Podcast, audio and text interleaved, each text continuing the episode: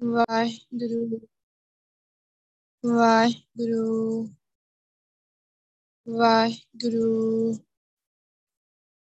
ਵਾਹਿਗੁਰੂ ਵਾਹਿਗੁਰੂ ਵਾਹਿਗੁਰੂ ਜੀ ਕਾ ਖਾਲਸਾ ਵਾਹਿਗੁਰੂ ਜੀ ਕੀ ਫਤਿਹ ਇੱਕ ਓੰਕਾਰ ਸਤਨਾਮ ਕਰਤਾ ਪੁਰਖ ਨਿਰਭਉ, ਨਿਰਵੈਰ, ਅਕਾਲ ਮੂਰਤ ਅਜੂਨੀ, ਸੈਭੰ ਗੁਰ ਪ੍ਰਸਾਦ ਜੇਤਾ ਸਮੁੰਦ ਸਾਗਰ ਨੀਰ ਭਰਿਆ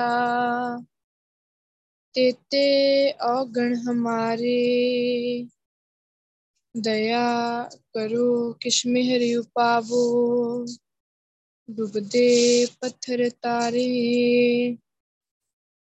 ਕਿਰਪਾ ਕਰੋ ਦੀਨ ਕੇ ਦਾਤੇ।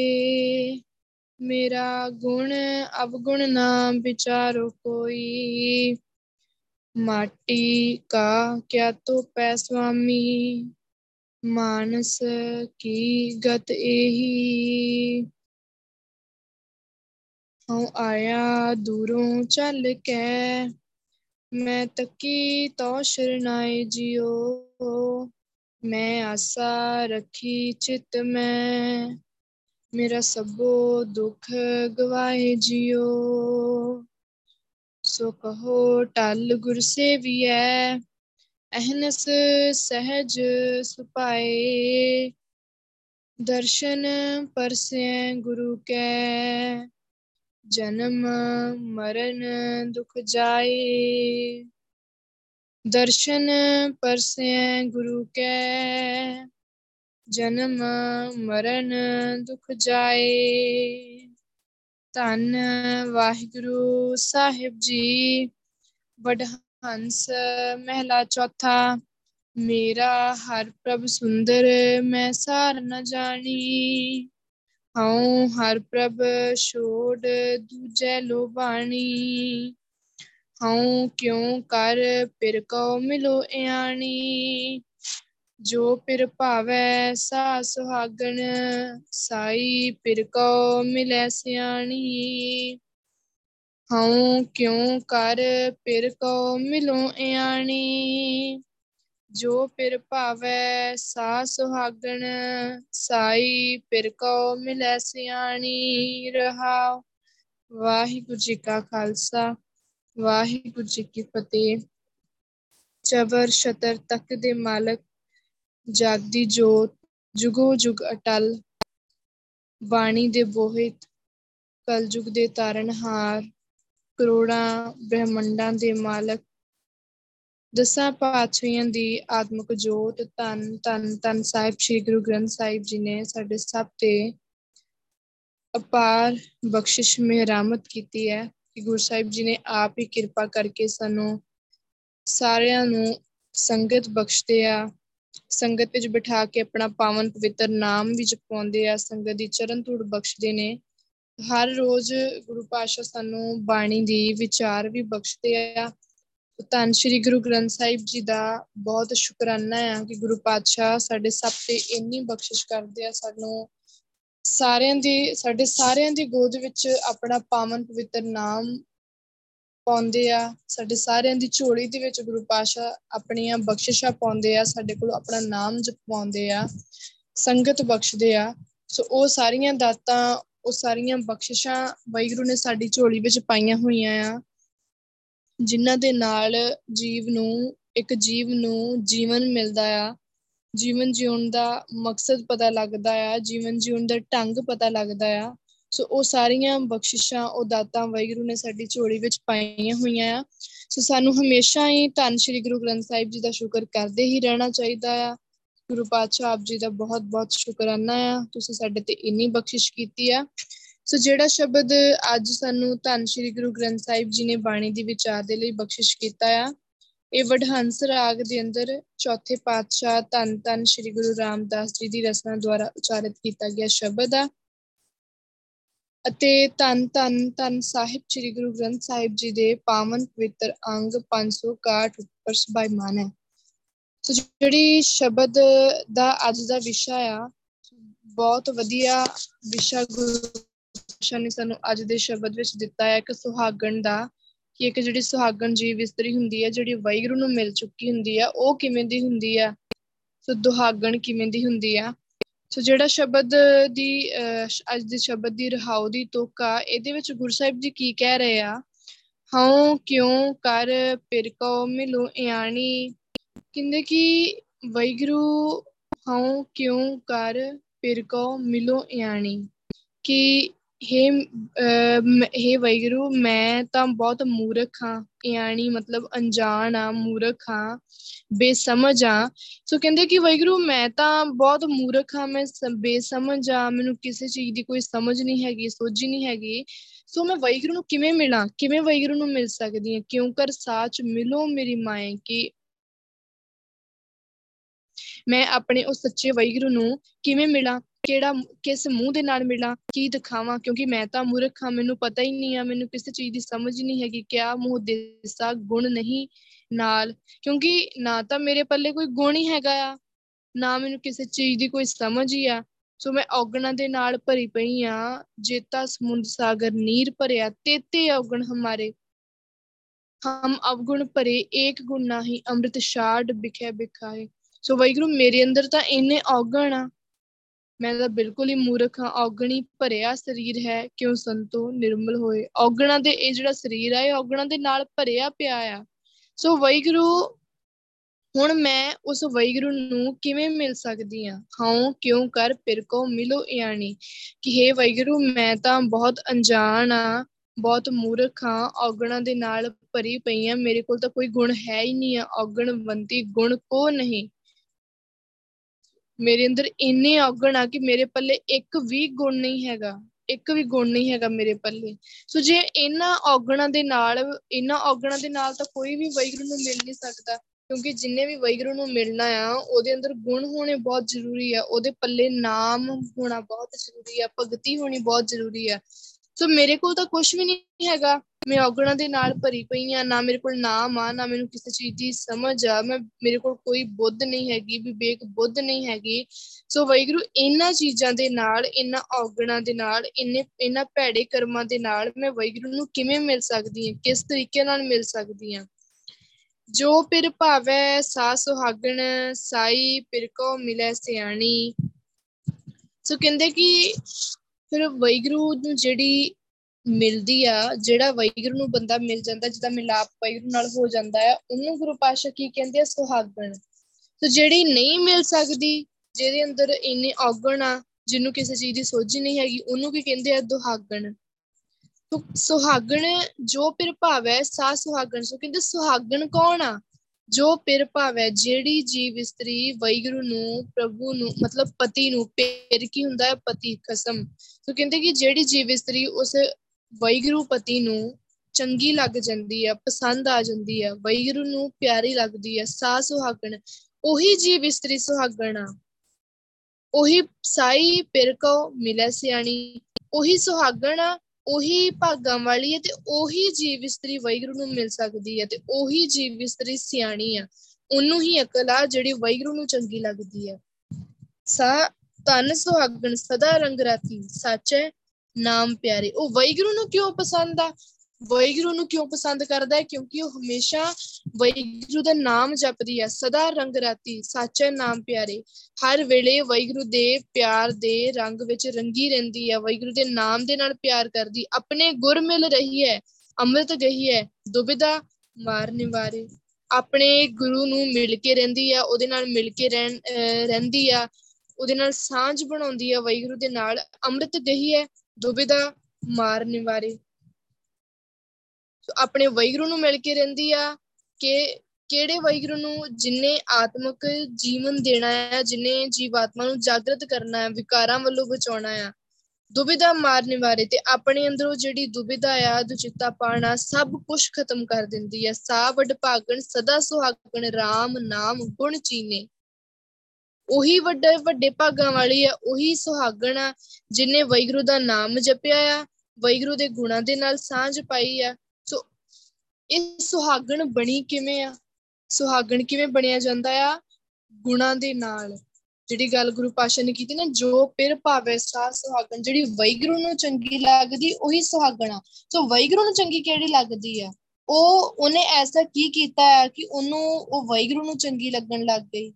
ਉਹਨੂੰ ਵੈਗਰੂ ਪਿਆਰ ਕਰਨ ਲੱਗ ਗਿਆ। ਜਿਵੇਂ ਗੁਰੂ ਪਾਸ਼ਾ ਨੇ ਕਿਹਾ ਨਾ ਜਾਏ ਪੁੱਛੋ ਸੁਹਾਗਣੀ, ਤੁਸੀਂ ਰਾਵਿਆ ਕਿੰਨੀ ਗੁਣੀ।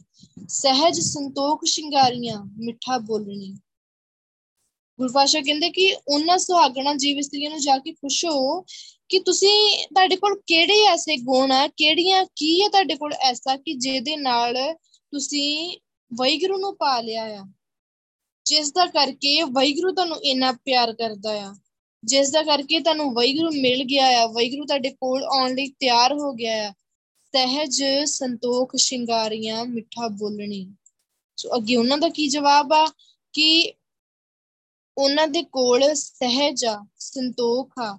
ਉਹਨਾਂ ਨੇ ਆਪਣੇ ਆਪ ਨੂੰ ਕਿਹਦੇ ਨਾਲ ਸ਼ਿੰਗਾਰਿਆ ਹੋਇਆ ਹੈ ਦੇਵੀ ਗੁਣਾ ਦੇ ਨਾਲ। ਜਿਵੇਂ ਇੱਕ ਪਤਨੀ, ਇੱਕ ਘਰ ਵਾਲੀ ਆ, ਆਪਣੇ ਘਰ ਵਾਲੇ ਨੂੰ ਸੋਹਣਾ ਆਪਣੇ ਘਰ ਵਾਲੇ ਨੂੰ ਆਪਣੇ ਵੱਲ ਪ੍ਰਭਾਵਿਤ ਕਰਨ ਦੇ ਲਈ, ਉਹਨੂੰ ਖਿੱਚਣ ਦੇ ਲਈ, ਉਹਨੂੰ ਅਟਰੈਕਟ ਕਰਨ ਦੇ ਲਈ ਜਿਹੜੀਆਂ ਘਰ ਵਾਲੀਆਂ ਉਹ ਮੇਕਅਪ ਕਰਦੀਆਂ ਆ ਜਾਂ ਸੋਹਣੇ ਕੱਪੜੇ ਪਾਉਂਦੀਆਂ ਆ, ਕਈ ਕੁਝ ਕਰਦੀਆਂ ਆ। ਦੁਨੀਆ ਆਪਾਂ ਅੱਜ ਕੱਲ ਦੇਖ ਰਹੇ ਆ ਕਿ ਜਿਹੜੀਆਂ ਪਤਨੀਆਂ ਹੁੰਦੀਆਂ ਆਪਣੇ ਪਤੀ ਨੂੰ ਖੁਸ਼ ਕਰਨ ਦੇ ਲਈ ਉਹਨਾਂ ਨੂੰ ਆਪਣੇ ਵੱਲ ਖਿੱਚਣ ਦੇ ਲਈ ਕੀ ਕੀ ਕਰਦੀਆਂ ਆ। ਸੋ ਉਹ ਗਹਿਣਿਆਂ ਦਾ ਸ਼ਿੰਗਾਰ ਕਰਦੀਆਂ, ਦੁਨਿਆਵੀ ਗਹਿਣਿਆਂ ਦਾ, ਜਿਹੜੇ ਸੋਨਾ ਹੋ ਗਿਆ, ਚਾਂਦੀ ਹੋ ਗਿਆ ਇਹਨਾਂ ਚੀਜ਼ਾਂ ਦਾ ਸ਼ਿੰਗਾਰ ਕਰਦੀਆਂ ਆ, ਸੋਹਣੇ ਕੱਪੜੇ ਪਾਉਂਦੀਆਂ ਆ। ਸੋ ਅਸੀਂ ਜੇ ਆਪਣੇ ਵੈਗਰੂ ਨੂੰ ਜਿਹੜਾ ਅਸਲ ਪਤੀ ਹੈ ਸਾਡਾ ਧੰਨ ਸ਼੍ਰੀ ਗੁਰੂ ਗ੍ਰੰਥ ਸਾਹਿਬ ਜੀ ਹੈ ਜੇ ਉਸ ਗੁਰੂ ਨੂੰ ਆਪਣੇ ਪਤੀ ਨੂੰ ਖੁਸ਼ ਕਰਨਾ ਆ, ਤਾਂ ਉਹਨੂੰ ਕਿਵੇਂ ਕਰ ਸਕਦੇ ਆ? ਉਹਨੂੰ ਖੁਸ਼ ਕਰਨ ਦੇ ਲਈ ਅਸੀਂ ਕਿਹੜਾ ਸ਼ਿੰਗਾਰ ਕਰਾਂਗੇ? ਸਹਿਜ ਸੰਤੋਖ ਸ਼ਿੰਗਾਰੀਆਂ, ਮਿੱਠਾ ਬੋਲਣੀ ਆਪਣੇ ਆਪ ਨੂੰ ਦੇਵੀ ਗੁਣਾ ਦੇ ਨਾਲ ਆਪਣਾ ਸ਼ਿੰਗਾਰ ਕਰਨਾ ਪੈਣਾ, ਜੇ ਅਸੀਂ ਆਪਣੇ ਆਪ ਨੂੰ ਦੇਵੀ ਗੁਣਾ ਦੇ ਨਾਲ ਸ਼ਿੰਗਾਰਾਂਗੇ ਨਾ, ਮਿੱਠੇ ਬੋਲਾਂ ਦੇ ਨਾਲ ਸ਼ਿੰਗਾਰਾਂਗੇ, ਦੇਵੀ ਗੁਣ ਕਿਹੜੇ ਆ? ਕਿ ਅੰਦਰ ਸਹਿਜ ਆ ਜਾਏ, ਆਤਮਿਕ ਅਡੋਲਤਾ ਆ ਜਾਏ, ਬੰਦਾ ਅੰਦਰੋਂ ਅਡੋਲ ਚਿੱਤ ਹੋ ਗਿਆ ਹੈ, ਅਡੋਲ ਹੋ ਗਿਆ ਹੈ। ਹੁਣ ਉਹ ਕਦੀ ਡੋਲੂਗਾ ਨਹੀਂ, ਭਾਵੇਂ ਜੋ ਵੀ ਹੋ ਜਾਏ। ਸੰਤੋਖ ਅੰਦਰ ਰਜੇਵਾ ਆ ਗਿਆ ਆ। ਕਿਸੇ ਚੀਜ਼ ਦੀ, ਕਿਸੇ ਦੁਨਿਆਵੀ ਚੀਜ਼ ਦੀ ਭੁੱਖ ਨਹੀਂ ਰਹੀ। ਕਿਸੇ ਦੁਨਿਆਵੀ ਚੀਜ਼ ਦੇ ਅੰਦਰ ਤ੍ਰਿਸ਼ਨਾ ਨਹੀਂ ਰਹੀ। ਮਿੱਠਾ ਬੋਲਣੀ ਤੇ ਰਸਨਾ ਤੇ ਮਿਠਾਸ ਆ। ਹਰ ਇੱਕ ਨਾਲ ਵੈਗਰੂ ਸਮਝ ਕੇ ਵੈਗਰੂ ਦੀ ਭਾਸ਼ਾ ਦੇ ਵਿੱਚ ਬੜੇ ਪਿਆਰ ਨਾਲ ਗੱਲ ਕਰਦਾ ਆ। ਇਨ ਜੋ ਕਿਛ ਕਰੇ, ਸੋ ਭਲਾ ਕਰ ਮਾਨੀਏ। ਜਾਏ ਪੁੱਛੋ ਸੁਹਾਗਣੀ, ਤੁਸੀਂ ਰਾਵਿਆ ਕਿੰਨੀ ਗੁਣੀ ਸਹਿਜ ਸੰਤੋਖ ਸ਼ਿੰਗਾਰੀਆਂ ਮਿੱਠਾ ਬੋਲਣੀ। ਜਾਏ ਪੁੱਛੋ ਸੁਹਾਗਣੀ ਵਾਹ, ਕਿੰਨੀ ਬਾਤੀ ਸੋ ਪਾਈ ਹੈ ਜੋ ਕਿਛ ਕਰੇ, ਸੋ ਭਲਾ ਕਰ ਮਾਨੀਏ ਹਕਮਤ ਹੁਕਮ ਚੁਕਾਈਏ, ਜਾ ਕੇ ਪ੍ਰੇਮ ਪਦਾਰਥ ਪਾਈਏ, ਤੋ ਚਰਣੀ ਚਿਤ ਲਈਏ। ਸਹੋ ਕਹੇ ਸੋ ਕੀਜੈ ਤਨ ਮਨੋ ਦੀਜੈ ਐਸਾ ਪਰਮਨ ਲਈਏ, ਏਵ ਕਹੇ ਸੁਹਾਗਣੀ ਪੈਣੇ ਇੰਨੀ ਬਾਤੀ ਸੋ ਪਾਈਏ। ਕਹਿੰਦੇ ਜਾ ਕੇ ਉਹਨਾਂ ਸੁਹਾਗਣਾ ਨੂੰ ਪੁੱਛੋ, ਕਿੰਨੀ ਬਾਤੀ ਸੋ ਪਾਈ ਕਿ ਕਿਹੜੇ ਤਰੀਕੇ ਦੇ ਨਾਲ ਤੁਸੀਂ ਕਿਹੜੀਆਂ ਗੱਲਾਂ ਦੇ ਨਾਲ, ਜਾਂ ਕਿਹੜਾ, ਕੀ ਐਸਾ ਵਰਤਿਆ ਕਿ ਤੁਹਾਨੂੰ ਵੈਗਰੂ ਮਿਲ ਗਿਆ? ਜੋ ਕਿਛ ਕਰੇ, ਸੋ ਭਲਾ ਕਰ ਮੰਨੀਏ ਹਕਮਤ ਹੁਕਮ ਚੁਕਾਈਏ। ਸਭ ਤੋਂ ਪਹਿਲਾਂ ਕੀ ਕਰਨਾ ਪੈਣਾ ਹੈ ਕਿ ਜੋ ਵੈਗਰੂ ਕਰਦਾ ਆ, ਉਹਨੂੰ ਭਲਾ ਕਰਕੇ ਮੰਨਣਾ ਹੈ। ਜੋ ਵੈਗਰੂ ਕਰ ਰਿਹਾ ਆ, ਬਹੁਤ ਵਧੀਆ ਕਰ ਰਿਹਾ ਹੈ ਕਿ ਕੋਈ ਇਹ ਨਹੀਂ ਸਮਝਣਾ ਕਿ ਵੈਗਰੂ ਨੇ ਮੇਰੇ ਨਾਲ ਧੱਕਾ ਕੀਤਾ, ਮੇਰੇ ਤੇ ਜ਼ੁਲਮ ਕੀਤਾ, ਮੇਰੇ ਤੇ ਜ਼ੋਰ ਜ਼ਬਰਦਸਤੀ ਕੀਤੀ। ਨਹੀਂ, ਜੋ ਕੁਝ ਕਰੇ, ਸੋ ਭਲਾ ਕਰ ਮੰਨੀਏ ਕਿ ਜੋ ਵੈਗਰੂ ਨੇ ਕੀਤਾ ਆ, ਉਹ ਬਹੁਤ ਚੰਗਾ ਕੀਤਾ ਆ। ਹਕਮਤ ਹੁਕਮ ਚੁਕਾਈ ਹੈ। ਵੈਗਰੂ ਦਾ ਹਰ ਹੁਕਮ ਮੰਨਣਾ ਆ ਤੇ ਵੈਗਰੂ ਦੇ ਕੀਤੇ ਨੂੰ ਭਲਾ ਕਰਕੇ ਮੰਨਣਾ ਹੈ। ਜਾ ਕੇ ਪ੍ਰੇਮ ਪਦਾਰਥ ਪਾਈ ਹੈ ਤਾਂ ਚਰਣੀ ਚ ਤਲਾਈ ਹੈ ਸੋ ਕਹਿੰਦੇ, ਜਿਸ ਵੈਗਰੂ ਦੀ ਬਖਸ਼ਿਸ਼ ਦੇ ਨਾਲ ਸਾਨੂੰ ਵੈਗਰੂ ਦਾ ਨਾਮ ਰੂਪੀ ਪਦਾਰਥ ਮਿਲਿਆ ਆ, ਨਾਮ ਰੂਪੀ ਵਸਤੂ ਮਿਲੀ ਆ, ਇਹਨਾਂ ਅਮੋਲਕ ਰਤਨ, ਇਹਨਾਂ ਅਮੋਲਕ ਪਦਾਰਥ ਵੈਗਰੂ ਨੇ ਸਾਡੀ ਝੋਲੀ ਵਿੱਚ ਪਾਇਆ ਆ। ਤੋ ਚਰਣੀ ਚਿਤ ਲਾਈਏ ਉਹਦੇ ਚਰਨਾਂ ਦੇ ਵਿੱਚ ਭਾਵ ਉਹਦੇ ਨਾਮ ਦੇ ਨਾਲ, ਉਹਦੇ ਅਸੂਲਾਂ ਦੇ ਨਾਲ ਸਾਨੂੰ ਜੁੜ ਕੇ ਰਹਿਣਾ ਪੈਣਾ ਹੈ, ਆਪਣਾ ਚਿੱਤ, ਆਪਣਾ ਮਨ ਜੋੜ ਕੇ ਰੱਖਣਾ ਪੈਣਾ ਹੈ। ਇਹਦਾ ਕੀ ਮਤਲਬ ਆ? ਕਿ ਵਾਹਿਗੁਰੂ ਦੇ ਚਰਨਾਂ ਨੂੰ, ਭਾਵ ਵਾਹਿਗੁਰੂ ਦੇ ਨਾਮ ਨੂੰ ਤੇ ਵਾਹਿਗੁਰੂ ਦੇ ਅਸਾਂ ਨੂੰ, ਜਿਹੜੇ ਵਾਹਿਗੁਰੂ ਦੇ ਅਸੂਲ ਆ ਕੁਝ ਰੂਲਸ ਆ, ਉਹਨਾਂ ਨੂੰ ਆਪਣੇ ਮਨ ਵਿੱਚ ਸੰਜੋ ਕੇ, ਮੜ ਕੇ ਰੱਖਣਾ ਪੈਣਾ ਆ। ਤਾਂ ਕਿ ਸਾਡੇ ਕੋਲੋਂ ਨਾ ਤਾਂ ਨਾਮ ਅਸੀਂ ਭੁਲਾਈਏ ਤੇ ਨਾ ਸਾਡੇ ਤੋਂ ਵਾਹਿਗੁਰੂ ਦੇ ਅਸੂਲ ਦੂਰ ਹੋਣ। ਸਹੋ ਕਹੈ ਸੋ ਕੀਜੈ, ਤਨ ਮਨੋ ਦੀਜੈ, ਐਸਾ ਪਰਮਲ ਲਾਈਏ। ਜੋ ਵੈਗਰੂ ਕਹਿੰਦਾ ਆ ਉਹ ਕਰਨਾ ਆ ਆਪਣਾ ਤਨ, ਮਨ, ਹਰ ਇੱਕ ਚੀਜ਼ ਵਾਹਿਗੁਰੂ ਨੂੰ ਦੇ ਦੇਣੀ ਹੈ। ਇਹ ਕਹੇ ਸੁਹਾਗਣੀ ਭੈਣੇ, ਇੰਨੀ ਬਾਤੀ ਸੋ ਪਾਈਏ। ਸੋ ਕਹਿੰਦੇ, ਸੁਹਾਗਣਾ, ਉਹ ਸੁਹਾਗਣ ਜੀਵ ਇਸਤਰੀਆਂ ਕਹਿੰਦੀਆਂ ਹੈ ਕਿ ਇਸ ਤਰੀਕੇ ਦੇ ਨਾਲ ਉਸ ਵਾਹਿਗੁਰੂ ਨੂੰ ਪਾਇਆ ਜਾ ਸਕਦਾ ਆ ਇਸ ਤਰੀਕੇ ਦੇ ਨਾਲ ਉਹ ਵਾਹਿਗੁਰੂ ਮਿਲਦਾ ਆ ਸੋ ਵਾਹਿਗੁਰੂ ਨੂੰ ਪਾਉਣਾ ਕੋਈ ਸੌਖਾ ਤਾਂ ਹੈ ਨਹੀਂ ਹੈ। ਜੋ ਪਿਰ ਭਾਵੈ ਸਾ ਸੁਹਾਗਣ, ਸਾਈ ਪਿਰ ਕੋ ਮਿਲੇ ਸਿਆਣੀ। ਜਿਹੜੀ ਵਾਹਿਗੁਰੂ ਨੂੰ ਚੰਗੀ ਲੱਗਦੀ ਆ ਉਹੀ ਸੁਹਾਗਣ। ਆਪਣੇ ਕੰਤ ਪਿਆਰੀ ਸਾ ਸੁਹਾਗਣ। ਨਾਨਕ ਸਾ ਸਬਰਾਈ ਜਿਹੜੀ ਵਾਹਿਗੁਰੂ ਨੂੰ ਪਿਆਰੀ ਹੈ ਨਾ, ਉਹੀ ਸੁਹਾਗਣ। ਆ ਉਹਨੂੰ ਹੀ ਵਾਹਿਗੁਰੂ ਨੇ ਸੁਹਾਗਣ ਦਾ ਰੁਤਬਾ ਦੇਣਾ ਹੈ। ਉਹੀ ਵਾਹਿਗੁਰੂ ਨੂੰ ਮਿਲ ਸਕਦੀ ਆ। ਐਸੇ ਰੰਗ ਰਾਤੀ ਸਹਿਜ ਕੀ ਮਾਤੀ, ਅਹਨਸ ਭਾਏ ਸਮਾਣੀ। ਕਹਿੰਦੇ ਜਿਹੜੀ ਹਰ ਵੇਲੇ ਵਾਹਿਗੁਰੂ ਦੇ ਪਿਆਰ ਦੇ ਰੰਗ ਵਿੱਚ ਰੰਗੀ ਰਹਿੰਦੀ ਆ, ਸਹਿਜ ਕੀ ਮਾਤੀ, ਸਹਿਜ ਦੇ ਵਿੱਚ ਮਸਤ ਰਹਿੰਦੀ ਆ, ਅਡੋਲ ਰਹਿੰਦੀ ਆ ਅਹਨਸ ਭਾਏ ਸਮਾਣੀ, ਤੇ ਦਿਨ ਰਾਤ ਹਮੇਸ਼ਾ ਵਾਹਿਗੁਰੂ ਦਾ ਨਾਮ ਜਪਦੀ ਹੈ ਤੇ ਵਾਹਿਗੁਰੂ ਦੇ ਪਿਆਰ ਦੇ ਵਿੱਚ ਹੀ ਮਸਤ ਹੋਈ ਪਈ ਹੈ ਮਗਨ ਹੋਈ ਪਈ ਹੈ ਸੁੰਦਰ ਸਾਏ ਸਰੂਪ ਵਿਚਖਣ ਕਹੀਏ ਸਾਸਿਆਣੀ ਕਹਿੰਦੇ ਉਹ ਜਿਹੜੀ ਜੀਵ ਇਸਤਰੀ ਹੈ ਨਾ ਉਹ ਬਹੁਤ ਸੋਹਣੀ ਆ, ਬਹੁਤ ਸੋਹਣੀ ਅਕਲ ਵਾਲੀ ਆ ਤੇ ਵੈਗਰੂ ਉਹਨੂੰ ਬਹੁਤ ਸੋਹਣੀ ਕਹਿੰਦਾ ਆ। ਵੈਗਰੂ ਨੂੰ ਉਹ ਬਹੁਤ ਪਿਆਰੀ ਲੱਗਦੀ ਆ।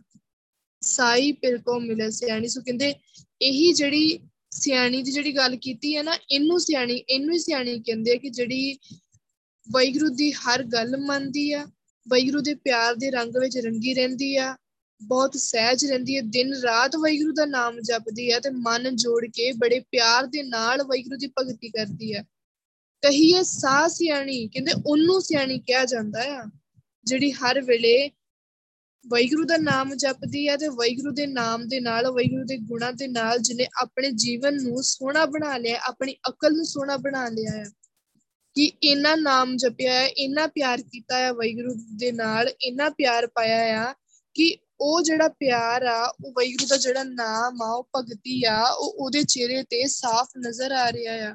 ਦਿਸ ਰਿਹਾ ਆ, ਉਹਨੂੰ ਕਹਿੰਦੇ ਆ ਸਿਆਣੀ। ਸੋ ਉਹੀ ਸਿਆਣੀ ਜੀਵ ਇਸਤਰੀ ਵੈਗਰੂ ਨੂੰ ਮਿਲ ਸਕਦੀ ਆ ਰਹਾਓ ਸ਼ਬਦ ਦੀ ਸ਼ੁਰੂਆਤ ਵਿੱਚ ਗੁਰੂ ਸਾਹਿਬ ਜੀ ਕੀ ਕਹਿ ਰਹੇ ਆ, ਮੇਰਾ ਹਰ ਪ੍ਰਭ ਸੁੰਦਰ ਮੈਂ ਸਾਰ ਨਾ ਜਾਣੀ। ਪਰ ਕਹਿੰਦੇ ਕਿ ਹੁਣ ਜਿਹੜਾ ਮੇਰਾ ਵੈਗਰੂ ਆ ਨਾ, ਇਹ ਤਾਂ ਬਹੁਤ ਸੋਹਣਾ ਆ। ਸੋਹਣਾ ਭਾਵ ਜਿਹੜੀ ਗੱਲ ਗੁਰੂ ਪਾਸ਼ਾ ਬਾਣੀ ਚ ਕਰਦੇ ਆ ਨਾ, ਬਾਣੀ ਦੇ ਵਿੱਚ ਜਿੱਥੇ ਸੁੰਦਰ ਆਉਂਦਾ ਹੈ ਨਾ, ਇਹਦਾ ਇਹ ਹੀ ਭਾਵ ਨਹੀਂ ਆ, ਇਹਦੇ ਬਾਹਰਲੇ, ਬਾਹਰੀ ਅਰਥ ਨਹੀਂ ਆ। ਕਿ ਬੰਦਾ ਬਾਹਰੋਂ ਬੜਾ ਸੋਹਣਾ ਦਿਸਦਾ ਆ, ਉੱਚੇ ਲੰਬੇ ਕੱਦ ਦਾ ਆ, ਬਹੁਤ ਸਾਫ਼ ਰੰਗ ਆ, ਬਹੁਤ ਸੋਹਣਾ ਹੈ ਨੈਣ ਨਕਸ਼ ਬੜੇ ਸੋਹਣੇ ਨਹੀਂ। ਬਾਣੀ ਵਿੱਚ ਕਿਹਾ ਆ, ਸੁੰਦਰ ਇਹਦਾ ਭਾਵ ਇਹ ਹੈ ਕਿ ਜਿਹਦਾ ਜੀਵਨ ਬਹੁਤ ਸੋਹਣਾ ਆ। ਬਾਹਰੋਂ ਭਾਵੇਂ ਉਹ ਕਾੜਾ ਆ, ਭਾਵੇਂ ਛੋਟਾ ਆ, ਭਾਵੇਂ ਮੋਟਾ ਆ, ਜਿੱਦਾਂ ਦਾ ਵੀ ਆ, ਪਰ ਉਹਦਾ ਅੰਦਰਲਾ ਜੀਵਨ ਹੈ ਨਾ ਜਿਹੜਾ ਉਹ ਬਹੁਤ ਸੋਹਣਾ ਆ। ਜੀਵਨ ਦੇ ਅੰਦਰੋਂ ਬਹੁਤ ਸੋਹਣਾਪਨ ਝਲਕਦਾ ਆ, ਗੁਣ ਝਲਕਦੇ ਆ। ਵੈਗੁਰੂ ਦੇ ਲਈ ਪਿਆਰ ਝਲਕਦਾ ਆ। ਤੇ ਜਿਹੜਾ ਜੀਵਨ ਅਸਲ 'ਚ ਵੈਗੁਰੂ ਸਾਨੂੰ ਦੇ ਕੇ ਗਏ ਆ ਨਾ, ਜਿਹੜਾ ਜੀਵਨ ਵੈਗੁਰੂ ਨੇ ਇੱਕ ਗੁਰਸਿੱਖ ਨੂੰ ਦਿੱਤਾ ਆ, ਉਹ ਉਸ ਦੇ ਜੀਵਨ ਵਿੱਚ ਉਹ ਚੀਜ਼ਾਂ, ਉਹ ਗੁਣ, ਉਹ ਹਰ ਇੱਕ ਚੀਜ਼ ਝਲਕ ਰਹੀ ਆ। ਉਹਨੂੰ ਕਹਿੰਦੇ ਆ ਕਿ ਬੰਦਾ ਬਹੁਤ ਸੋਹਣਾ ਲੱਗ ਰਿਹਾ ਆ। ਜਿਹਦੇ ਅੰਦਰ ਸੋਹਣਾਪਨ ਹੋਵੇ, ਜਿਹਦੇ ਅੰਦਰ ਨਾਮ ਹੋਵੇ, ਦੇਵੀ ਗੁਣ ਹੋਣ, ਨਿਮਰਤਾ, ਸਹਿਜ, ਹਲੀਮੀ, ਦਇਆ, ਭਾਵਨਾ, ਸੰਤੋਖ, ਤੇ ਜਿਹਦੇ ਅੰਦਰ ਇੱਕ ਗੁਣ ਆ ਨਾ ਇਹਦਾ ਮਤਲਬ ਕਿ ਉਹ ਬਹੁਤ ਸੋਹਣਾ ਆ, ਉਹਦਾ ਜੀਵਨ ਬਹੁਤ ਸੋਹਣਾ ਹੈ ਮੇਰਾ ਹਰ ਪ੍ਰਭ ਸੁੰਦਰ। ਸੋ ਕਹਿੰਦੇ ਜਿਹੜਾ ਮੇਰਾ ਵੈਗਰੂ ਆ ਨਾ, ਕਹਿੰਦੇ ਇਹ ਮੇਰਾ ਵੈਗਰੂ ਵੀ ਬਹੁਤ ਸੋਹਣਾ ਆ। ਹੁਣ ਇਹਨੇ ਤਾਂ ਸੋਹਣਾ ਹੋਣਾ ਹੀ ਹੋਣਾ ਆ, ਕਿਉਂਕਿ ਇਹ ਵੈਗਰੂ ਦੂਜਿਆਂ ਨੂੰ ਸੋਹਣਾ ਬਣਾ ਸਕਦਾ ਆ। ਵਾਹਿਗੁਰੂ ਦੇ ਅੰਦਰ ਇੰਨੇ ਗੁਣ ਆ, ਬੇਅੰਤਾ ਬੇਅੰਤ ਗੁਣ ਤੇਰੇ। ਚੇਤਰ ਗਾਵਾਂ ਰਾਮ ਕਿ ਵਾਹਿਗੁਰੂ, ਤੂੰ ਬੇਅੰਤਾ ਤੇਰੇ ਗੁਣ ਬੇਅੰਤਾ ਵਾਹਿਗੁਰੂ ਦੇ ਗੁਣਾਂ ਨੂੰ ਬਿਆਨ ਨਹੀਂ ਕੀਤਾ ਜਾ ਇੰਨਾ ਸੋਹਣਾ ਵਾਹਿਗੁਰੂ ਆ, ਪਰ ਕਹਿੰਦੇ ਮੈਂ ਸਾਰ ਨਾ ਜਾਣੀ, ਪਰ ਕਹਿੰਦੇ ਕਿ ਮੈਂ ਉਸ ਵਾਹਿਗੁਰੂ ਦੀ ਸਾਰ ਨਹੀਂ ਪਾਈ। ਮੈਨੂੰ ਸਮਝ ਨਹੀਂ ਆਈ ਕਿ ਵਾਹਿਗੁਰੂ ਇੰਨੇ ਗੁਣਾਂ ਦਾ ਮਾਲਕ ਆ। ਤੂੰ ਠਾਕਰੋ ਬੈਰਾਗਰੋ ਮੈਂ ਜਿਹੀ ਕਣ ਚੇਰੀ ਰਾਮ। ਤੂੰ ਸਾਗਰੋ ਰਤਨਾਗਰੋ ਹਉ ਸਾਰ ਨਾ ਜਾਣਾ ਤੇਰੀ ਰਾਮ, ਸਾਰ ਨਾ ਜਾਣਾ ਤੂੰ ਵਡਦਾਣਾ ਕਰ ਮਿਹਰਮਤ ਸਾਈ। ਕਹਿੰਦੇ ਵੈਗਰੂ ਤੂੰ ਠਾਕੁਰ ਆ, ਤੂੰ ਮਾਲਕ ਆ ਤੂੰ ਬੈਰਾਗਰੋ, ਬੈਰਾਗ, ਬੈਰਾਗਰੋ ਭਾਵ ਜਿਹੜਾ ਵਾਸ਼ਨਾ ਤੋਂ, ਵਿਸ਼ੇ ਵਿਕਾਰਾਂ ਤੋਂ ਰਹਿਤ ਆ। ਮੈਂ ਜਿਹੀ ਕਣ ਚੇਰੀ ਰਾਮ, ਕਹਿੰਦੇ ਮੇਰੇ ਵਰਗੀਆਂ ਤਾਂ ਵੈਗਰੂ ਤੇਰੇ ਦਰ ਤੇ ਅਨੇਕਾਂ ਹੀ ਆਉਣੀਆਂ ਆ, ਤੁਰੀਆਂ ਫਿਰਨੀਆਂ ਤੇਰੀਆਂ ਦਾਸੀਆਂ, ਤੇਰੀਆਂ ਚੇਲੀਆਂ। ਤੂੰ ਸਾਗਰੋ, ਰਤਨਾਗਰੋ ਹਉ ਸਾਰ ਨਾ ਜਾਣਾ ਤੇਰੀ ਰਾਮ। ਪਰ ਕਹਿੰਦੇ ਵੈਗੁਰੂ ਤੂੰ ਤਾਂ ਗੁਣਾ ਦਾ ਅਥਾਹ ਸਮੁੰਦਰ ਆ। ਤੂੰ ਰਤਨਾਂ ਦੀ ਖਾਨ ਆ, ਭਾਵ ਤੇਰੇ ਅੰਦਰ ਇੰਨੇ, ਤੇਰੇ ਕੋਲ ਇਵੇਂ ਦੇ ਇੰਨੇ ਕੀਮਤੀ ਰਤਨ ਪਏ ਆ, ਵਾਹਿਗੁਰੂ ਦਾ ਨਾਮ ਹੋ ਗਿਆ, ਦੇਵੀ ਗੁਣ ਹੋ ਗਏ। ਸੋ ਇਦਾਂ ਦੇ ਕਰੋੜਾਂ ਤੇਰੇ ਕੋਲ ਰਤਨ ਆ, ਇੰਨੇ ਕੀਮਤੀ। ਹੁਣ ਸਾਰ ਨਾ ਜਾਣਾ ਤੇਰੀ ਰਾਮ। ਪਰ ਫਿਰ ਵੀ ਕਹਿੰਦੇ ਵੈਗਰੂ ਮੈਂ ਤੇਰੀ ਸਾਰ ਹੀ ਨਹੀਂ ਪਾ ਸਕੀ। ਮੈਂ ਤੇਰੀ ਕਦਰ ਹੀ ਨਹੀਂ ਸਮਝ ਸਕੀ। ਸਾਰ ਨਾ ਜਾਣਾ, ਤੂੰ ਵੱਡ ਦਾਣਾ, ਕਰ ਮਿਹਰਮਤ ਸਾਈ ਕਹਿੰਦੇ ਵੈਗਰੂ ਮੈਂ ਤੇਰੀ ਨਾ ਤਾਂ ਤੇਰੀ ਕਦਰ ਪਾਈ। ਤੂੰ ਇੰਨਾ ਵੱਡਾ ਆ, ਤੂੰ ਇੰਨਾ, ਇੰਨੇ ਗੁਣਾਂ ਦਾ ਮਾਲਕ ਆ। ਸੋ ਕਹਿੰਦੇ ਵੈਗਰੂ ਨਾ ਤਾਂ ਮੈਂ ਤੇਰੇ ਗੁਣਾਂ ਦੀ ਕਦਰ ਪਾਈ ਆ। ਤੇ ਤੂੰ ਇੰਨਾ ਵੱਡਾ, ਤੂੰ ਇੰਨਾ ਸਿਆਣਾ ਆ, ਹਰ ਇੱਕ ਚੀਜ਼ ਦੀ ਤੈਨੂੰ ਸਮਝ ਆ। ਤੂੰ ਹਾ ਸਭ ਕੁਝ ਜਾਣਦਾ ਆ। ਤੇ ਮੈਨੂੰ ਫਿਰ ਵੀ ਇਸ ਚੀਜ਼ ਦੀ ਸਮਝ ਨਹੀਂ ਆਈ। ਫਿਰ ਵੀ ਤੈਨੂੰ ਸਮਝ ਹੀ ਨਹੀਂ ਸਕੀ, ਮੈਂ ਤੇਰੀ ਸਾਰ ਨਹੀਂ ਪਾਈ। ਮੈਨੂੰ ਪਤਾ ਹੀ ਨਹੀਂ ਲੱਗਾ, ਮੈਂ ਤੈਨੂੰ, ਮੈਂ ਜਿਹੜੀ ਇੱਕ ਹੁੰਦੀ ਆ ਨਾ ਕਿ ਜੀਵਨ ਨੂੰ ਦੇਖ ਲੈਣਾ, ਬੰਦੇ ਦੇ ਜੀਵਨ ਨੂੰ ਦੇਖ ਲੈਣਾ। ਸੋ ਉਹ ਇੱਕ ਬੰਦਾ ਆ, ਬੰਦੇ ਨੂੰ ਪਰਖਣਾ ਤਾਂ ਬਹੁਤ ਔਖਾ ਕੰਮ ਆ। ਬੰਦੇ ਨੂੰ ਅਸੀਂ ਪਰਖ ਨਹੀਂ ਸਕਦੇ, ਤੇ ਜੀਵਨ ਨੂੰ ਦੇਖ ਨਹੀਂ ਸਕਦੇ, ਪਰ ਇਹ ਤਾਂ ਵਾਹਿਗੁਰੂ ਆ। ਵਾਹਿਗੁਰੂ ਦੇ ਅੰਦਰ ਕਿੰਨੇ ਗੁਣ ਆ, ਸਾਨੂੰ ਸਭ ਨੂੰ ਪਤਾ ਆ। ਸੋ ਵਾਹਿਗੁਰੂ ਸਾਡੇ ਤੇ ਬਖਸ਼ਿਸ਼ ਕਰਦਾ ਆ, ਇਹ ਵੀ ਸਾਨੂੰ ਸਭ ਨੂੰ ਪਤਾ ਆ। ਤੂੰ ਅਥਾ, ਅਪਾਰ, ਅਤ ਉੱਚਾ, ਕੋਈ ਅਵਰ ਨ ਤੇਰੀ ਭਾਂਤੇ। ਕਿ ਵਾਹਿਗੁਰੂ, ਇਹ ਪਤਾ ਆ ਕਿ ਤੂੰ ਅਥਾ ਆ, ਤੂੰ ਅਪਾਰ ਆ, ਸਭ ਤੋਂ ਵੱਡਾ ਆ, ਸਭ ਤੋਂ ਉੱਚਾ ਆ, ਤੇਰੇ ਵਰਗਾ ਹੋਰ ਕੋਈ ਵੀ ਨਹੀਂ ਹੈਗਾ। ਪਰ ਉਸ ਦੇ ਬਾਵਜੂਦ ਵੀ ਵਾਹਿਗੁਰੂ ਦਾ ਨਾਮ ਨਹੀਂ ਜਪਿਆ, ਉਸ ਦੇ ਬਾਵਜੂਦ ਵੀ ਵਾਹਿਗੁਰੂ ਦੀ ਸਾਰ ਨਹੀਂ ਪਾਈ, ਵਾਹਿਗੁਰੂ ਨੂੰ ਵਾਹਿਗੁਰੂ ਦੀ ਕੀਮਤ ਨਹੀਂ ਪਾਈ, ਕਦਰ ਨਹੀਂ ਕੀਤੀ। ਹਾਂ ਹਰ ਪ੍ਰਭ ਛੋੜ ਦੂਜੇ ਲੋਭਾਣੀ ਕੀ ਕੀਤਾ ਕਿ ਆਪਣੇ ਵਾਹਿਗੁਰੂ ਨੂੰ ਛੱਡ ਕੇ ਦੂਜੇ, ਦੂਜਿਆਂ ਦੇ ਪਿਆਰ ਦੇ ਵਿੱਚ ਫਸੀ ਰਹੀ। ਦੂਜੇ ਲੋਭਾਣੀ ਦੂਜਾ, ਦੂਜਿਆਂ ਦਾ ਪਿਆਰ ਕੀ ਹੈ? ਮਾਇਆ ਦਾ ਪਿਆਰ। ਉਸ ਹਰ ਇੱਕ ਚੀਜ਼ ਦੇ ਨਾਲ ਪਿਆਰ ਕੀਤਾ ਜਿਹੜੀ ਵਾਹਿਗੁਰੂ ਤੋਂ ਖਿਲਾਫ ਕਰਦੀ ਆ। ਜਿਹੜੀ ਵਾਹਿਗੁਰੂ ਤੋਂ ਉਲਟ ਲੈ ਕੇ ਜਾਂਦੀ ਹੈ ਕਿਉਂ? ਇਹ ਕਿਉਂ ਹੋਇਆ? ਕਿਉਂਕਿ ਆਪਣੀ ਮਾਤਾ ਵਾਹਿਗੁਰੂ ਦੇ ਨਾਲ ਪਿਆਰ ਨਹੀਂ ਪਾਇਆ ਵਾਹਿਗੁਰੂ ਨੂੰ ਸਮਝਿਆ ਨਹੀਂ। ਵਾਹਿਗੁਰੂ ਦੀ ਕਦਰ ਨਹੀਂ ਪਾਈ। ਵਾਹਿਗੁਰੂ ਅੱਜ ਅੱਜ ਧੰਨ ਸ਼੍ਰੀ ਗੁਰੂ ਸਾਹਿਬ ਜੀ ਸਾਡੇ ਕੋਲ ਬੈਠੇ ਆ ਨਾ। ਸਾਨੂੰ ਹਰ ਰੋਜ਼ ਦੋ ਟਾਈਮ ਬਾਣੀ ਦੀ ਵਿਚਾਰ ਦਿੰਦੇ ਆ, ਸਾਨੂੰ ਸਮਝਾਉਂਦੇ ਆ। ਸਾਨੂੰ ਕਦਰ ਨਹੀਂ ਆ।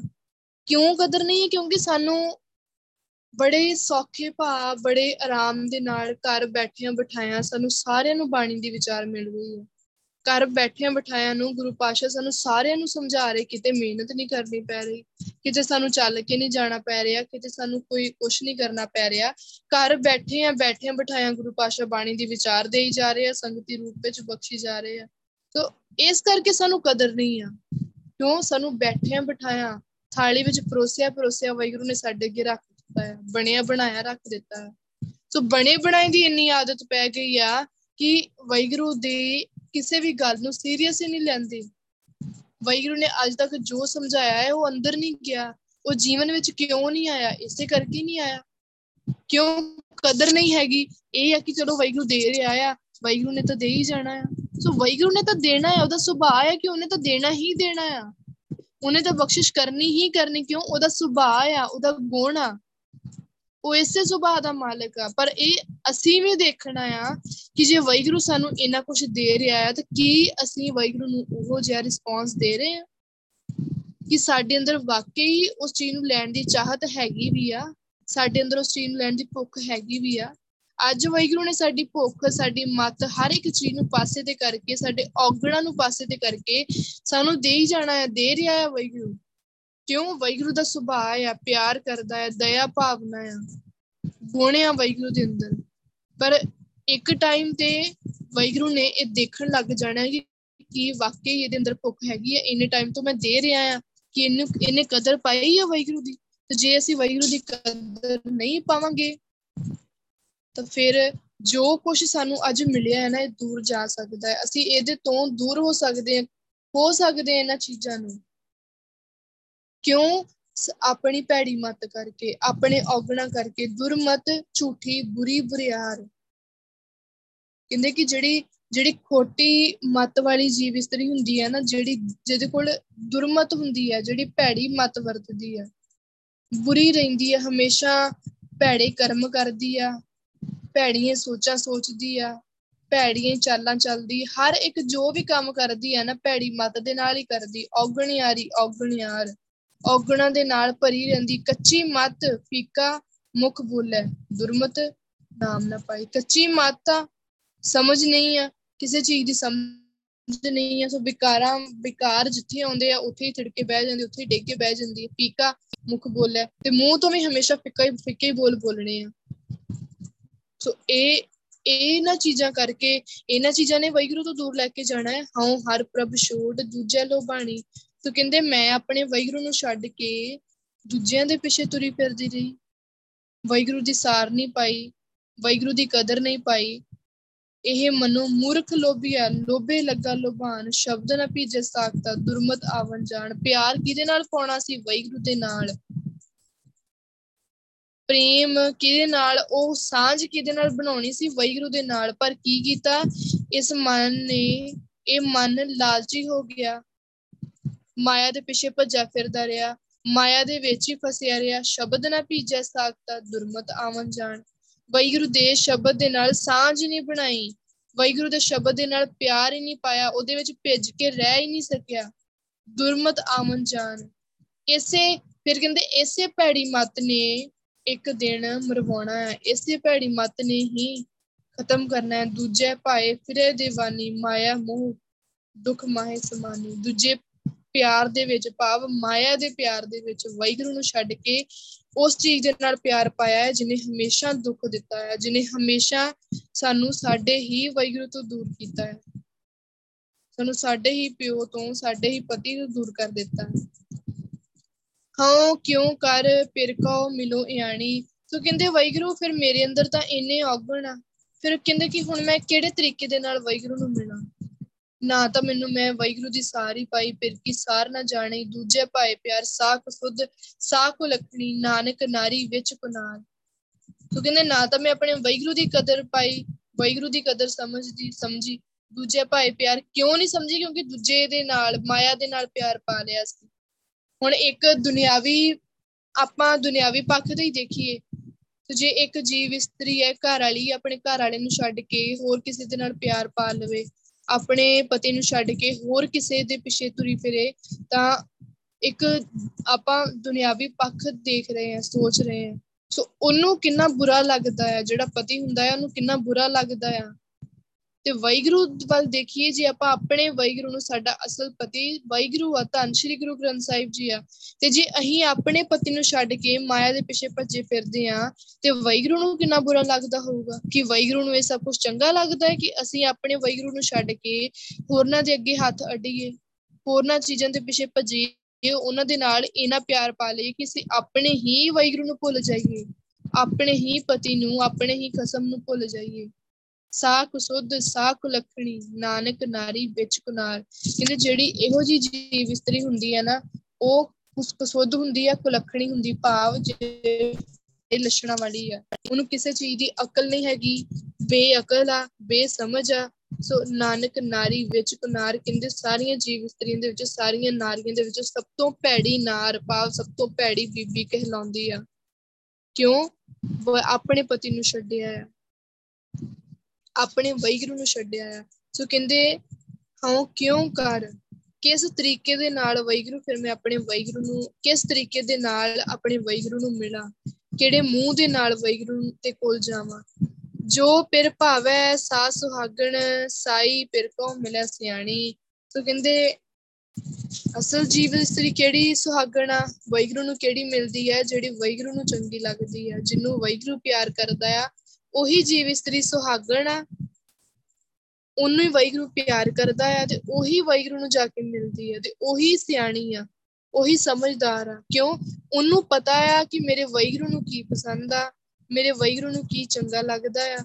ਸੋ ਉਹ ਜੀਵ ਇਸਤਰੀ ਇਸੇ ਕਰਕੇ ਉਹ ਜੀਵ ਇਸਤਰੀ ਸਿਆਣੀ ਕਿਉਂਕਿ ਉਹਨੂੰ ਆਪਣੇ ਪਤੀ ਦੀ ਹਰ ਇੱਕ ਖਾਹਿਸ਼ ਦਾ, ਹਰ ਇੱਕ ਇੱਛਾ ਦਾ, ਉਹਦੀ ਪਸੰਦ ਨਾ ਪਸੰਦ ਹਰ ਇੱਕ ਚੀਜ਼ ਪਤਾ ਆ। ਰਹਾਉ ਮੈਂ ਵਿੱਚ ਦੋਸ਼, ਹਾਂ, ਕਿਉਂ ਕਰ ਫਿਰ ਪਾਵਾਂ? ਸੋ ਕਹਿੰਦੇ, ਹੁਣ ਕਹਿੰਦੇ ਕਿ ਮੇਰੇ ਅੰਦਰ ਤਾਂ ਸ਼ਬ ਜੀ ਮੇਰੇ ਅੰਦਰ ਤਾਂ ਇੰਨੇ ਦੋਸ਼ ਆ, ਦੋਸ਼ ਭਾਵ ਮੇਰੇ ਅੰਦਰ ਐਬ ਆ। ਮੇਰੇ ਅੰਦਰ ਇੰਨੀਆਂ ਕਮੀਆਂ ਆ, ਐਬ ਭਾਵ ਕਿ ਮੇਰੇ ਅੰਦਰ ਇੰਨੀਆਂ ਕਮੀਆਂ ਆ। ਹਾਂ, ਕਿਉਂ ਕਰ ਫਿਰ ਪਾਵਾਂ? ਕਿ ਹੁਣ ਮੈਂ ਕਿਸ ਤਰੀਕੇ ਦੇ ਨਾਲ ਆਪਣੇ ਪਤੀ ਨੂੰ ਪਾਵਾਂ? ਕਿਸ ਤਰੀਕੇ ਦੇ ਨਾਲ ਆਪਣੇ ਪ੍ਰਭੂ ਪਤੀ ਨੂੰ, ਆਪਣੇ ਪਿਆਰੇ ਵੈਗਰੂ ਨੂੰ ਕਿਸ ਤਰੀਕੇ ਦੇ ਨਾਲ ਮਿਲਾਂ? ਕਿਉਂ? ਮੇਰੇ ਅੰਦਰ ਤਾਂ ਬਹੁਤ ਐਬ ਆ। ਐਬ ਕਿਨੂੰ ਕਿਹਾ ਹੈ ਗੁਰੂ ਪਾਸ਼ਾ ਨੇ ਵਿਕਾਰਾਂ ਨੂੰ। ਐਬ, ਤਨ ਚਿਕੜੋ, ਇਹ ਮਨ ਮੀਂਡਕੋ, ਕਮਲ ਕੀ ਸਾਰ ਨਹੀਂ ਮੂਲ ਪਾਈ। ਕਹਿੰਦੇ ਕਿ ਜਦੋਂ ਤੱਕ ਸਰੀਰ ਦੇ ਅੰਦਰ ਵਿਕਾਰਾਂ ਦਾ ਚਿੱਕੜ ਆ ਨਾ, ਇਸ ਮਨ ਨੂੰ ਵਿਕਾਰਾਂ ਦਾ ਚਿੱਕੜ ਲੱਗਾ ਹੋਇਆ ਹੈ। ਸਰੀਰ ਦੇ ਅੰਦਰ ਇਹ ਚਿੱਕੜ ਵੜਿਆ ਪਿਆ ਆ, ਫਸਿਆ ਪਿਆ ਆ। ਤੋ ਕਹਿੰਦੇ ਕਿ ਇਹ ਜਿਹੜਾ ਮਨ ਆ ਨਾ, ਇਹ ਉਸ ਚਿੱਕੜ ਦੇ ਵਿੱਚੋਂ ਇਹ ਮਨ ਮੀਂਡਕੋ ਇੱਕ ਮੇਂਡਕ ਭਾਵ ਡੱਡੂ ਬਣ, ਬਣਿਆ ਰਹਿੰਦਾ ਆ, ਚਿੱਕੜ ਦੇ ਨਾਲ। ਸਰੀਰ ਦੇ ਅੰਦਰ ਚਿੱਕੜ ਆ ਵਿਕਾਰਾਂ ਦਾ। ਤੇ ਜਿਹੜਾ ਮਨ ਆ, ਇਹਨੂੰ ਪਤਾ ਨਹੀਂ ਹੈ ਕਿ ਮੈਂ ਚਿੱਕੜ ਦੇ ਵਿੱਚੋਂ ਨਿਕਲਣਾ ਹੈ, ਇਹ ਬੜੀ ਮਸਤੀ ਦੇ ਨਾਲ ਉਥੇ ਉਸ ਚਿੱਕੜ ਵਿੱਚ ਬੈਠਾ ਰਹਿੰਦਾ ਹੈ ਤੇ ਉਹਦਾ ਆਨੰਦ ਮਾਣਦਾ ਹੈ ਇਸ ਕਰਕੇ ਗੁਰਸਾਹਿਬ ਨੇ ਮਨ ਨੂੰ ਡੱਡੂ ਕਿਹਾ ਹੈ ਕਿ ਡੱਡੂ ਬਣ ਕੇ ਚਿੱਕੜ ਵਿੱਚ ਬੈਠਾ ਰਹਿੰਦਾ ਹੈ। ਕਮਰ ਕੀ, ਕਮਲ ਕੀ ਸਾਰ ਨਹੀਂ, ਮੂਲ ਪਾਈ। ਪਰ ਕਹਿੰਦੇ ਕਿ ਹੁਣ ਜਿਹੜਾ ਕਮਲ ਦਾ ਫੁੱਲ ਹੈ ਕਿਹਦੇ ਚਿੱਕੜ 'ਚ ਹੀ ਉੱਗਦਾ ਹੈ ਨਾ, ਸਰੀਰ ਦੇ ਅੰਦਰ ਵਿਕਾਰ ਆ ਤੇ ਵੈਗਰੂ ਦਾ ਨਾਮ ਵੀ ਤਾਂ ਸਰੀਰ ਦੇ ਅੰਦਰ ਹੀ ਹੈ ਨਾ। ਸਾਡੇ ਅੰਦਰ, ਸਾਡੇ ਮਨ ਨੂੰ ਔਗਣਾ ਨੇ ਘੇਰਿਆ ਹੋਇਆ ਹੈ, ਵਿਕਾਰਾਂ ਨੇ ਘੇਰਿਆ ਹੋਇਆ ਹੈ ਜੀਵਾਤਮਾ ਨੂੰ। ਭੈੜੀ ਮਤ ਨੇ, ਦੁਨੀਆ ਨੇ, ਤ੍ਰਿਸ਼ਨਾ ਦੀ ਆਗਾ ਲਾਲਚ ਆ, ਵਿਕਾਰ ਆ, ਔਗਣ ਆ, ਇਹਨਾਂ ਸਾਰੀਆਂ ਚੀਜ਼ਾਂ ਨੇ ਘੇਰਿਆ ਹੋਇਆ ਪਰ ਵੈਗੁਰੂ ਦਾ ਨਾਮ ਵੀ ਤਾਂ ਅੰਦਰ ਹੀ ਆ। ਉਹ ਕਿਤੇ ਬਾਹਰ ਤਾਂ ਹੈ ਨਹੀਂ। ਜਾਂ ਕਿਸੇ ਅਲੱਗ ਜਗ੍ਹਾ ਤੇ ਤਾਂ ਹੈਗਾ ਨਹੀਂ। ਤੇ ਜਿੱਥੇ ਵਿਕਾਰ ਆ ਜਿਸ ਸਰੀਰ ਦੇ ਅੰਦਰ, ਉਸੇ ਸਰੀਰ ਦੇ ਅੰਦਰ ਵੈਗੁਰੂ ਰਹਿੰਦਾ ਆ ਵੈਗੁਰੂ ਦਾ ਨਾਮ ਵਸਦਾ ਆ ਵੈਗੁਰੂ ਦੇ ਗੁਣ ਰਹਿੰਦੇ ਆ। ਪਰ ਕਹਿੰਦੇ ਕਮਲ ਕੀ ਸਾਰ ਨਹੀਂ ਮੂਲ ਪਾਈ। ਕਹਿੰਦੇ ਮਨ ਚਿੱਕੜ ਬਣਿਆ ਰਿਹਾ ਆ, ਉਸੇ ਚਿੱਕੜ ਦੇ ਵਿੱਚ ਕਮਲ ਦਾ ਫੁੱਲ ਵੀ ਉੱਗਿਆ ਆ। ਪਰ ਕਹਿੰਦੇ ਇਹ ਜਿਹੜਾ ਮਨ ਆ ਨਾ, ਭਾਵ ਇਹ ਜਿਹੜਾ ਡੱਡੂ ਆ, ਇਹਨੂੰ ਸਮਝ ਨਹੀਂ ਪਈ ਕਿ ਮੇਰੇ ਅੱਗੇ ਕੌਲ ਦਾ, ਕਮਲ ਦਾ ਫੁੱਲ ਆ ਤੇ ਮੈਂ ਕਿਉਂ ਚਿੱਕੜ ਦੇ ਵਿੱਚ ਫਸਿਆ ਆ ਮੈਂ ਵੀ ਇਸ ਕਮਲ ਦੇ ਫੁੱਲ ਦਾ ਲਾਭ ਲੈ ਲਵਾਂ। ਇੰਨਾ ਸੋਹਣਾ ਆ, ਚਿੱਕੜ ਤੋਂ ਰਹਿਤ ਆ, ਤੇ ਮੈਂ ਵੀ ਇਹਦਾ ਲਾਭ ਲੈ ਲਵਾਂ। ਸੋ ਇਸ ਮਨ ਨੂੰ ਸਮਝ ਨਹੀਂ ਆਈ ਕਿ ਜਿਸ ਸਰੀਰ ਦੇ ਅੰਦਰ ਮੈਂ ਰਹਿ ਰਿਹਾ ਆ, ਇਹ ਸਰੀਰ ਚਿੱਕੜ ਦੇ ਨਾਲ ਭਰਿਆ ਹੋਇਆ, ਪਰ ਇੱਥੇ ਹੀ ਵਾਹਿਗੁਰੂ ਦਾ ਨਾਮ ਵੀ ਹੈਗਾ ਆ। ਤੇ ਮੈਂ ਕਿਉਂ ਨਾ ਇਸ ਚਿੱਕੜ ਦੇ ਵਿੱਚੋਂ ਨਿਕਲ ਕੇ ਵਾਹਿਗੁਰੂ ਦਾ ਨਾਮ ਜਪ ਲਵਾਂ? ਕਿਉਂ? ਕਿਉਂਕਿ ਇਹ ਇਹ ਕੀ ਆ? ਇਹ ਐਬ ਆ। ਇਹ ਐਬ ਆ ਕਿ ਮਨ ਸਰੀਰ ਦੇ ਅੰਦਰ ਹੈਗਾ ਆ, ਵਿਕਾਰ ਵੀ ਸਰੀਰ ਦੇ ਅੰਦਰ ਆ, ਪਰ ਨਾਮ ਵੀ ਵਾਹਿਗੁਰੂ ਦਾ ਸਰੀਰ ਦੇ ਅੰਦਰ ਹੀ ਆ। ਤੇ ਉਸ ਨਾਮ ਦੇ ਹੁੰਦਿਆਂ ਹੋਇਆਂ ਵੀ ਉਹ ਉਸ ਉਹਨਾਂ ਵਿਕਾਰਾਂ ਦੇ ਵਿੱਚ ਮਸਤ ਰਹੀ, ਉਸ ਚਿੱਕੜ ਦੇ ਵਿੱਚ ਉਹ ਮਨ ਹਮੇਸ਼ਾ ਡੁੱਬਿਆ ਰਿਹਾ। ਕੂਕਰ, ਕੂੜ ਕਮਾਈਏ ਗੁਰ ਨਿੰਦਾ ਪਚੈ ਪਛਾਨ ਭਰਮੇ ਭੁਲਾ, ਦੁੱਖ ਕਣੋ ਜਮ ਮਾਰ ਕਰੇ ਕੁਲਹਾਨ। ਕਿ ਹੋਰ ਕਿਹੜੇ ਐਬ ਆ? ਕਹਿੰਦੇ ਬੰਦਾ ਲੋਭੀ ਆ, ਲਾਲਚੀ ਆਪਣੇ ਮਨ ਦੇ ਪਿੱਛੇ ਤੁਰਿਆ ਫਿਰਦਾ ਆ। ਕੂੜ ਕਮਾਈਏ ਹਮੇਸ਼ਾ ਕੂੜ ਕਮਾਉਂਦਾ ਆ ਕੁੱਤਿਆਂ ਦੀ ਤਰ੍ਹਾਂ ਕਹਿੰਦੇ ਜਿਵੇਂ ਕੁੱਤੇ ਬੁਰਕੀ ਬੁਰਕੀ ਦੀ, ਬੁਰਕੀ ਬੁਰਕੀ ਦੇ ਲਈ ਘਰ ਘਰ ਖੁਆਰ ਹੁੰਦੇ ਆ ਨਾ, ਜਾ ਕੇ ਠੋਕਰਾਂ ਮਾਰਦੇ ਆ, ਠੇਡੇ ਮਾਰਦੇ ਆ, ਠੋਕਰਾਂ ਖਾਂਦੇ ਆ। ਬਸ ਕਹਿੰਦੇ ਬੰਦਾ ਜਿਹੜਾ ਆ ਨਾ, ਆਪਣੇ ਮਨ ਦੇ ਪਿੱਛੇ ਕੁੱਤਿਆਂ ਵਾਂਗੂ ਤੁਰਿਆ ਫਿਰਦਾ ਆ, ਜਿੱਥੇ ਲੈ ਕੇ ਜਾਂਦਾ ਹੈ ਮਨ ਉੱਥੇ ਚਲਾ ਜਾਂਦਾ ਹੈ ਗੁਰ ਨਿੰਦਾ ਪਜੇ ਪਛਾਨ ਤੇ ਹਮੇਸ਼ਾ ਮਾਇਆ ਵਾਲੀ ਦੌੜ ਭੱਜ ਕਰਦਾ ਆ। ਗੁਰੂ ਗੁਰੂ ਪਾਸ਼ਾ ਦੀ ਨਿੰਦਿਆ ਕਰਦਾ ਆ ਤੇ ਖੁਆਰ ਹੁੰਦਾ ਰਹਿੰਦਾ ਭਰਮੇ ਭੂਲਾ, ਦੁੱਖ ਕਣੋ ਜਮ ਮਾਰ ਕਰੇ ਕੁਲਹਾਨ ਕਹਿੰਦੇ ਫਿਰ ਮਾਇਆ ਦੇ ਪਿੱਛੇ ਲਾ ਕੇ ਭਟਕਣਾ ਵਿੱਚ ਪੈ ਜਾਂਦਾ ਹੈ, ਬਹੁਤ ਦੁੱਖ ਪਾਉਂਦਾ ਆ। ਫਿਰ ਕੁਛ ਪੱਲੇ ਨਹੀਂ ਰਹਿ ਜਾਂਦਾ। ਮੁਖ ਨਿੰਦਾ, ਆਖਾਂ ਦਿਨ ਰਾਤ, ਪਰ ਕਰ ਜੋਹੀ ਨੀਚ ਸਨਾਤ, ਕਾਮ ਕ੍ਰੋਧ ਤਨ ਵਸੇ ਚੰਡਾਲ। ਹੋਰ ਕਿਹੜੇ ਆ ਬਾਕੀ? ਦਿਨ ਰਾਤ ਨਿੰਦਿਆ ਕਰਦਾ ਆ। ਪਰ ਕਰ ਜੋਹੀ ਨੀਚ ਸਨਾਤ ਆਪਣੇ ਆਪਣੀ ਅੱਖਾਂ ਦੇ ਨਾਲ ਪੈ ਪਰਾਇਆ ਘਰ ਤੱਕਦਾ ਆ। ਨੀਵੇਂ ਤੋਂ ਨੀਵੇਂ ਔਗਣ ਕਮਾਉਂਦਾ ਹੈ, ਨੀਵੇਂ ਤੋਂ ਨੀਵੀਆਂ ਹਰਕਤਾਂ ਕਰਦਾ ਆ। ਕਾਮ ਕ੍ਰੋਧ ਤਨ ਵਸੇ ਚੰਡਾਲ, ਕਾਮ ਦਾ ਕ੍ਰੋਧ ਅਟੈਕ ਆ, ਫਾਹੀ ਸੁਰਤ ਮਲੂਕੀ ਵੇਸ, ਹਉ ਠਗਵਾੜਾ ਠੱਗੀ ਦੇਸ਼। ਖਰਾ ਸਿਆਣਾ ਬਹੁਤਾ ਭਾਰ ਧਾਨਕ ਰੂਪ ਰਹਾ ਕਰਤਾ। ਕਹਿੰਦੇ ਧਿਆਨ ਕਿੱਧਰ ਰਹਿੰਦਾ ਆ ਕਿ ਲੋਕਾਂ ਨੂੰ ਕਿੱਦਾਂ ਠੱਗਣਾ ਆ? ਫੇਸ ਕਿਹੜਾ ਆ?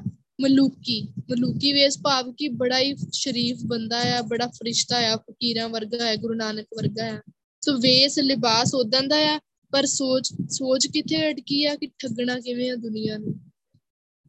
ਵੈਰੂ ਤੋਂ ਦੂਰ ਕਿਵੇਂ ਜਾਣਾ ਹੈ ਤੇ ਮਾਇਆ ਵਿੱਚ ਕਿਵੇਂ ਫਸਣਾ ਹੈ ਹਾਂ ਠਗਵਾੜਾ ਠੱਗੀ ਦੇਸ਼, ਕਹਿੰਦੇ ਵੈਗਰੂ ਮੈਂ ਤਾਂ ਠਗਵਾੜਾ ਆ, ਜਿਵੇਂ ਠੱਗ ਠੱਗ ਦਾ ਅੱਡਾ ਹੁੰਦਾ ਹੈ ਨਾ, ਕਹਿੰਦੇ ਮੈਂ ਤਾਂ ਠੱਗੀ ਦਾ ਅੱਡਾ ਬਣਿਆ ਆ। ਦੁਨੀਆ ਨੂੰ ਸਾਰਿਆਂ ਨੂੰ ਠੱਗ ਰਿਆਂ ਆ ਖਰਾ ਸਿਆਣਾ ਬਹੁਤਾ ਭਾਰ। ਕਹਿੰਦੇ ਜਿਵੇਂ, ਕਹਿੰਦੇ ਸਿਆਣਾ ਬਹੁਤ ਬਣਦਾ ਆ, ਬੰਦਾ ਬਹੁਤ ਸਿਆਣਾ ਬਣਦਾ ਕਿ ਮੈਂ ਬੜਾ ਸਿਆਣਾ ਜਿਵੇਂ ਜਿਵੇਂ ਸਿਆਣਾ ਬਣ ਲੱਗਦਾ ਹੈ ਨਾ, ਉਵੇਂ ਉਵੇਂ ਆਪਣੀ ਉਸ ਸਿਆਣਪ ਦੇ ਨਾਲ ਕੋਈ ਨਾ ਕੋਈ ਗਲਤੀ ਕਰਦਾ ਰਹਿੰਦਾ ਤੇ ਉਹਦਾ ਭਾਰ ਜਿਹੜਾ ਆਪਣੇ ਸਿਰ ਤੇ ਚੁੱਕਦਾ ਰਹਿੰਦਾ ਹੈ ਉਹਨਾਂ ਔਗਣਾ ਦਾ। ਸੋ ਕਹਿੰਦੇ ਮੈਂ ਵਿੱਚ ਦੋਸ਼ ਹਾਂ, ਕਿਉਂ ਕਰ ਫਿਰ ਪਾਵਾਂ? ਕਹਿੰਦੇ ਵੈਗਰੂ ਹੁਣ ਇੰਨੇ ਔਗਣ ਆ ਮੇਰੇ ਅੰਦਰ। ਔਗਣਵੰਤੀ ਗੁਣ ਕੋ ਨਹੀਂ? ਕੋਈ ਗੁਣ ਵੀ ਨਹੀਂ ਹੈਗਾ, ਇੰਨੇ ਔਗਣਾਂ ਦੇ ਨਾਲ ਮੈਂ ਭਰਿਆ ਪਿਆ ਆ। ਸੋ ਮੈਂ ਕਿਵੇਂ ਵੈਗਰੂ ਨੂੰ ਪਾਵਾਂ ਹੁਣ? ਕਿਵੇਂ ਮੈਨੂੰ ਮੇਰਾ ਪਿਆਰਾ ਵੈਗਰੂ ਮਿਲੇ? ਤੇਰੇ ਅਨੇਕ ਪਿਆਰੇ ਹਾਂ ਫਿਰ ਚੇਤਨ ਆਵਾਂ। ਸੋ ਕਹਿੰਦੇ हे ਵੈਗਰੂ ਕਹਿੰਦੇ ਕਿ ਵੈਗਰੂ ਤੇਰੇ ਨਾਲ ਪਿਆਰ ਕਰਨ ਵਾਲੇ ਤਾਂ ਅਨੇਕਾਂ ਹੀ ਆ ਤੇਰੇ, ਅਨੇਕ ਪਿਆਰੇ। ਤੇਰੇ ਨਾਲ ਪਿਆਰ ਕਰਨ ਵਾਲੇ ਤਾਂ ਅਨੇਕਾਂ ਜੀਵ ਆ ਜਿਹੜੇ ਤੇਰੇ ਉੱਪਰ ਆਪਣੀ ਜਾਨ ਲਟਾਉਂਦੇ ਆ। ਤੇਰੇ ਨਾਲ ਇੰਨਾ ਪਿਆਰ ਕਰਦੇ ਆ, ਤੇਰੀ ਭਗਤੀ ਦੇ ਨਾਲ, ਤੇਰੇ ਨਾਮ ਦੇ ਨਾਲ, ਤੇਰੇ ਗੁਣਾਂ ਦੇ ਨਾਲ ਇੰਨਾ ਪਿਆਰ ਕਰਦੇ ਆ। ਹਾਂ, ਚੇਤਨ ਆਵਾਂ। ਸੋ ਕਹਿੰਦੇ ਫਿਰ ਵਾਹਿਗੁਰੂ, ਮੈਂ ਤੇਰੇ ਚੇਤੇ ਵਿੱਚ ਕਿੱਦਾਂ ਆਉਂਗੀ ਤੂੰ ਤਾਂ ਤੈਨੂੰ ਪਿਆਰ ਕਰਨ ਵਾਲੇ ਤਾਂ ਪਹਿਲਾਂ ਹੀ ਬਹੁਤ ਆ। ਉਹ ਇਹ, ਉਹ ਆ ਜਿਹੜੇ ਤੈਨੂੰ ਪਿਆਰ ਕਰਦੇ, ਜਿਨ੍ਹਾਂ ਦੇ ਅੰਦਰ ਕੋਈ ਔਗਣ ਨਹੀਂ ਹੈਗਾ, ਜਿਨ੍ਹਾਂ ਦੇ ਅੰਦਰ ਕੋਈ ਕਮੀ ਨਹੀਂ ਹੈਗੀ। ਸੋ ਵੈਗਰੂ ਫਿਰ ਮੈਂ ਤੈਨੂੰ ਮਿਲਣ ਬਾਰੇ ਕਿੱਦਾਂ ਸੋਚਾਂ? ਮੇਰੀ ਤਾਂ ਵਾਰੀ ਵੀ ਨਹੀਂ ਹੋਣੀ ਕਿਉਂ?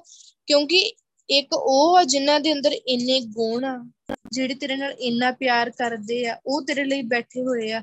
ਫਿਰ ਮੇਰੇ ਕੋਲ ਤਾਂ ਵੈਗਰੂ ਕੋਈ ਗੁਣ ਹੀ ਨਹੀਂ ਹੈਗਾ। ਮੇਰੇ ਪੱਲੇ ਤਾਂ ਕੋਈ ਵੀ ਗੁਣ ਨਹੀਂ ਹੈਗਾ।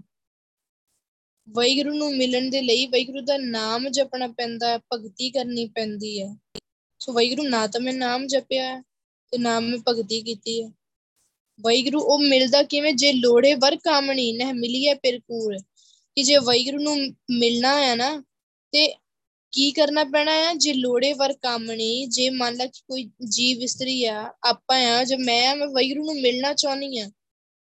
ਨਹਿ ਮਿਲੀਏ ਪਿਰਕੂਰ ਪਰ ਕਹਿੰਦੇ ਇਹ ਚੇਤੇ ਰੱਖਣਾ ਪੈਣਾ ਆ ਕਿ ਕੂੜ ਦੇ ਵਿੱਚ ਫਸਿਆ, ਮਾਇਆ ਦੇ ਮੋਹ ਦੇ ਵਿੱਚ ਫਸਿਆ ਵੈਗਰੂ ਨੂੰ ਵੈਗਰੂ ਨਹੀਂ ਮਿਲਣਾ। ਨਾ ਬੇੜੀ, ਨਾ ਤੁਲਹੜਾ ਨਾ ਪਾਈਏ ਫਿਰ ਦੂਰ।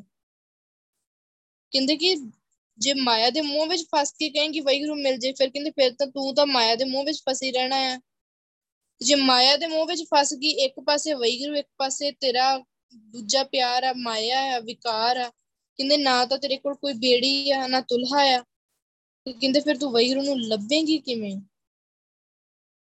ਕਿਉਂਕਿ ਉਹ ਵੈਗਰੂ ਤਾਂ ਨਾ ਪਾਈਏ, ਫਿਰ ਦੂਰ ਵੈਗਰੂ ਤੋਂ ਬਹੁਤ ਦੂਰ ਰਹਿੰਦਾ ਹੈ, ਦੂਰ ਰਹਿਣ ਦਾ ਇਹ ਭਾਵ ਨਹੀਂ ਹੈ ਕਿ ਸੱਤ ਸਮੁੰਦਰੋਂ ਪਾਰ ਰਹਿੰਦਾ ਹੈ ਜਾਂ ਉੱਪਰ ਰਹਿੰਦਾ ਹੈ। ਦੂਰ ਰਹਿਣ ਦਾ ਭਾਵ ਆ ਕਿ ਤੇਰੇ ਅੰਦਰ ਤਾਂ ਇੰਨੇ ਔਗਣ ਆ, ਸੋ ਵੈਗਰੂ ਕਿੱਥੇ ਰਹਿੰਦਾ ਹੈ? ਜਿੱਥੇ ਗੁਣ ਹੁੰਦੇ ਆ। ਵੈਗਰੂ ਕਿੱਥੇ ਆ? ਜਿੱਥੇ ਗੁਣ ਆ, ਗੁਣਾਂ ਦਾ, ਜਿੱਥੇ ਗੁਣਾਂ ਦਾ ਢੇਰ ਲੱਗਾ ਪਿਆ ਆ, ਜਿਹਦੇ ਅੰਦਰ ਗੁਣ ਆ। ਦੇਵੀ ਗੁਣ ਆ, ਨਾਮ ਆ, ਭਗਤੀ ਆ, ਪਿਆਰ ਆ। ਤੋ ਕਹਿੰਦੇ ਵੈਗਰੂ ਤਾਂ ਤੇਰੇ ਤੋਂ ਬਹੁਤ ਦੂਰ ਰਹਿ ਰਿਹਾ ਹੈ। ਤੇ ਉਸ ਤੋਂ ਉਲਟਾ ਤੂੰ ਵੈਗਰੂ ਤੋਂ ਦੂਰ ਜਾ ਕੇ ਤੂੰ ਮਾਇਆ ਦੇ ਨਾਲ ਪਿਆਰ ਪਾਇਆ ਸੋ ਨਿਕਲਣਾ ਕਿਵੇਂ ਆ ਇਹਨਾਂ ਚੀਜ਼ਾਂ ਦੇ ਵਿੱਚੋਂ?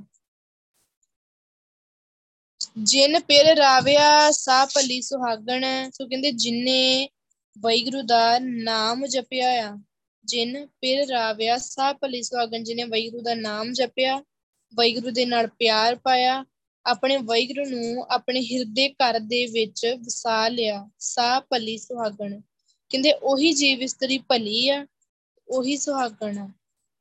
ਭਾਵ ਉਹਨੂੰ ਹੀ ਵੈਗਰੂ ਨੇ ਪਸੰਦ ਕਰਨਾ ਹੈ ਤੇ ਸੁਹਾਗਣ ਦਾ ਭਾਵ ਕੀ ਹੈ ਕਿ ਵੈਗਰੂ ਦੀ ਪਤਨੀ ਉਹੀ ਆ।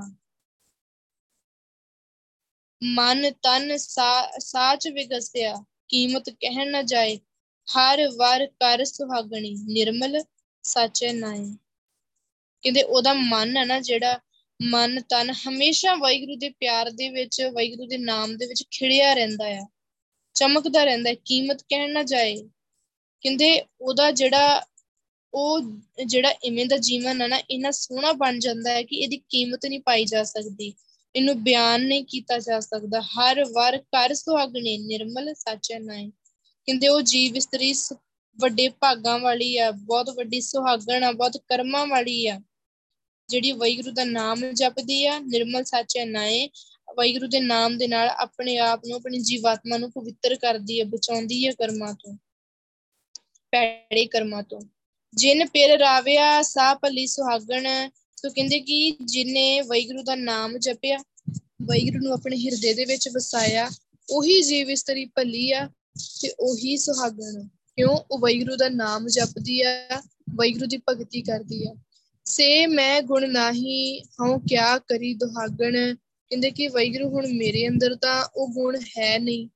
ਸੇ ਮੈਂ ਗੁਣ ਨਹੀਂ, ਜਿਹੜੇ ਗੁਣ ਉਸ ਜੀਵ ਇਸਤਰੀ ਦੇ ਅੰਦਰ ਆ, ਸਹਿਜ ਆ, ਸੰਤੋਖ ਆ, ਮਿੱਠੇ ਬੋਲ ਬੋਲਦੀ ਆ ਵੈਗਰੂ ਦਾ ਹਰ ਹੁਕਮ ਮੰਨਦੀ ਆ ਵੈਗਰੂ ਦੇ ਹੁਕਮ ਦੇ ਅੰਦਰ ਚੱਲਦੀ ਆ ਵੈਗਰੂ ਦਾ ਭਾਣਾ ਮੰਨ ਕੇ, ਮਿੱਠਾ ਕਰਕੇ ਉਹਨੂੰ ਮੰਨਦੀ ਹੈ ਕਿੰਨੇ ਗੁਣ ਆ ਉਹਦੇ ਅੰਦਰ ਗੁਣ, ਗੁਣਾ ਦੇ ਨਾਲ ਭਰੀ ਪਈ ਆ।